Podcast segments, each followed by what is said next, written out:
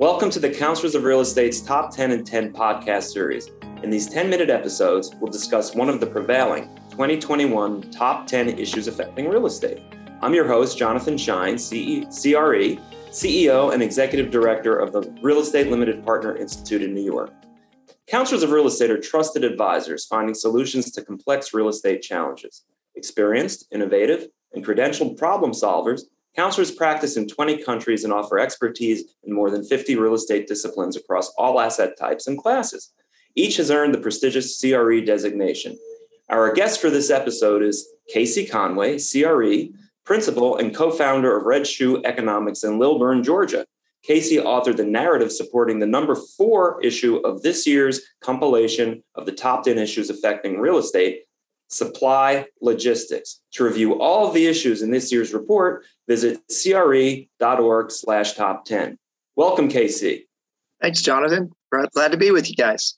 Great. So the first question we have for you, and it's obviously been in the news a lot, the shipping industry is essentially in a crisis mode as backlogs persist at ports in the US and around the world. How is this supply chain disruption affecting real estate in obvious and not so obvious ways?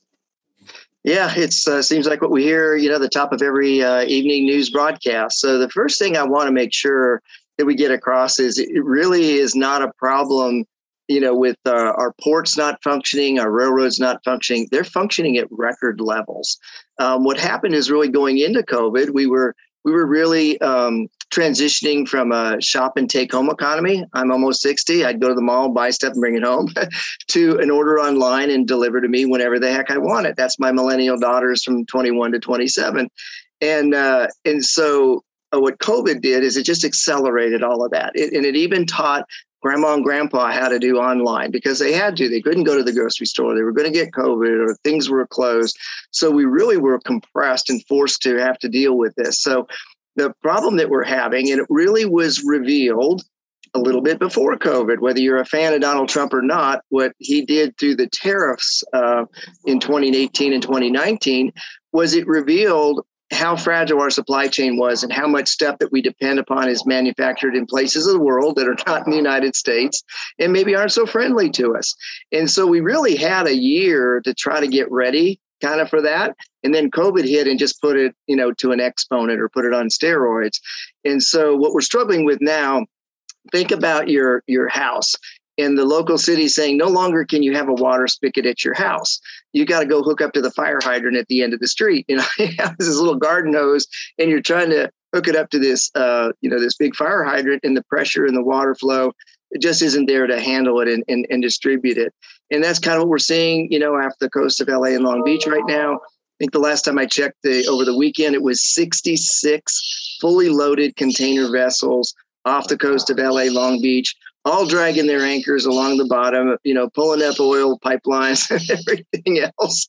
Um, so it's, it's quite a cluster. And if you think about that if you've ever had you know your water disrupted to your house or whatnot you know the pipes they spurt and air bubbles come out as you try to get things flowing back through the pipeline and and that's our challenge and the rest of the world needs the same stuff and they're going to supply themselves first before they do before they do us so but it really isn't our ports or our railroads are working at record levels give you a highlight, and I don't, normally don't, you know, brag and boast on ports of LA and Long Beach because I'm on the East Coast, so we brag about our ports over here.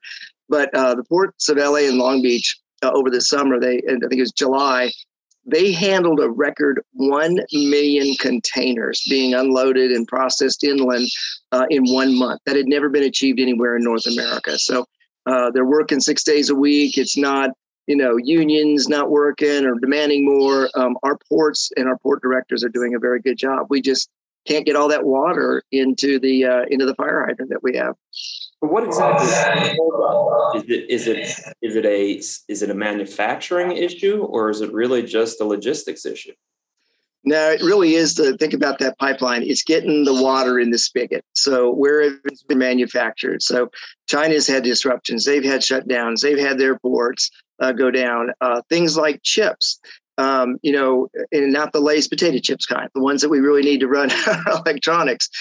Like refineries for gasoline, we haven't built a lot of these chip plants, and definitely not in the United States. In fact, we only manufacture maybe somewhere between 15 and 20 percent of all the chips that we need in the U.S. here. Ford had a big chip plant burned down, uh, you know, uh, uh, in the in the past year, and have had to replace it. So 80 percent of all of our chips come from somewhere else in the world to go into our cars and manufacturing. And the cars get a lot of headlines, and, and they should. Believe it or not, we have 1,400 chips in an average car. Um, so that's a lot of chips.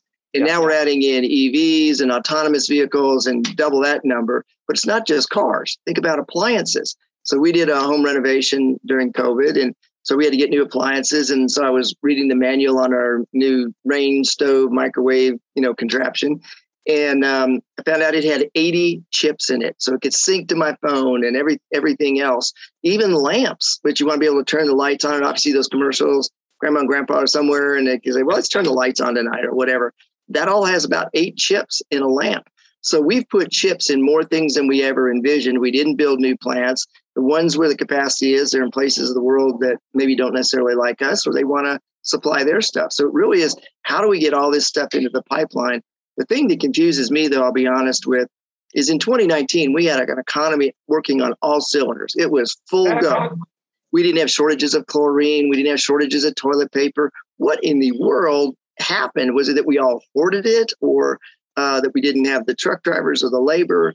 Um, I don't think we fully understand all of the broken linkages in our supply chain yet. That's kind of a follow up to the question I was going to ask, but thank you for that. And one last part about just disruption in the supply chain. We, we also know what happened in the Suez Canal earlier this year. Did that is that a warning sign that we're just getting a little too big and we're trying to move things too fast, or was that a one off?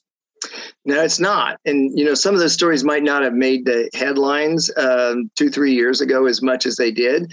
So here's the two big stories. So we all focus on the Panama Canal and we expanded that, and that's bringing big 12,000 container vessels in. Well, we need 24,000 now. That's what's moving between China and Europe. That's why they're getting resupplied. And so as we make these boats bigger and bigger to handle more and more containers, uh, actually, the uh, Suez Canal now has outgrown the Panama Canal and handles more container traffic, and so that may explain why maybe you know China and Europe are able to function a little bit better. They're moving twenty to twenty four thousand container vessels coming into our ports. We can have vessels that can carry twenty or twenty four thousand, but we don't have the depth and the in the berth and the uh, gantry cranes to unload them. We can go up to you know twelve to fifteen thousand. And so we, we're, you know, we thought we had prepared our infrastructure with the Panama Canal expansion, and we find out it's not even half of what we need today. So it's a um, it's a it's a big issue, and it's not just you know uh, it, it, really is everything in our in our life. That's what's fueling the inflation. But on, on commercial real estate, we all got the headlines about lumber shortages and it affecting housing, and you know then we got the new NAFTA two uh, agreement, the um, USMCA that really got lumber moving back from Canada and all of that type of flow but it's much broader than that in our commercial real estate. Think about hotels. Most of the packages for their bathrooms and whatnot come from there. Most of our furniture still comes, everything from Wayfair and whatnot. Home Depot, a lot of its things are made in, in Asia and they move into our port. So in commercial real estate, really the average component that's going in is up about 12%. So I look to a, a resource called ENR, Engineering News Record, and they're showing that the the numbers on construction affecting us in real estate are up 12%. So Fed, forget your uh, four or five percent number. It's uh, more than double that for us in real estate. Unbelievable. Now, you've also said not all last mile logistics models are created equal. While invoking the term golden triangle, what do you mean? yeah, you know, I conspired with McDonald's. They have arches, I have triangles. so I, I, studied this for over a decade and kind of figured out some time ago that um, if you took the Great Lakes, which are really America's fourth coast, about 30% of our GDP, come down to Texas, and then you come back over to Florida and capture the Southeast and Mid Atlantic, uh, that we have about over half our GDP is produced there. 80% of all manufacturing is in that triangle region. 80% of all the new Amazon, FedEx, logistics, you know, Walmart supply chain is in that region because you can get to places because most of our logistics infrastructure, our class one railroads connecting to Gulf Coast ports, East Coast ports, are all easily done out of that out of that out of that last mile triangle. Sorry about that. There's always working from home. That's the beagle. You know, working from home has its own merits and its own its own demerits. Yeah, so it's uh, it's really an area that I call it golden because that's where everything is kind of happening and accelerating. It's where the logistics is establishing. If you look at a map of Amazon's home improvement, or its, its supply chain in Walmart stores, uh, you know, Walmart's the number one private employer in 21 states. They're all in that golden triangle. So when you when you go outside of that golden triangle region, you don't see much logistics, supply chain, manufacturing, or GDP production. Wow, that's a lot to digest in just a few, few minutes or 10 minutes, as it were. Well, thank you, Casey. Obviously, the supply chain is at the epicenter of what makes our economy function, and commercial real estate is, on, is in the field where it all plays out, whether it's logistics, industrial, roads. All of the 2021 22 top 10 issues are highly interconnected and indicative of changing and evolving real estate landscape. We're grateful for your knowledge and contributions to this year's report. Join us next time for another discussion of the top 10 issues affecting real estate. I'm Jonathan Shine. On behalf of the Counselors of Real Estate, thank you for joining us for this episode of the Top 10 and 10.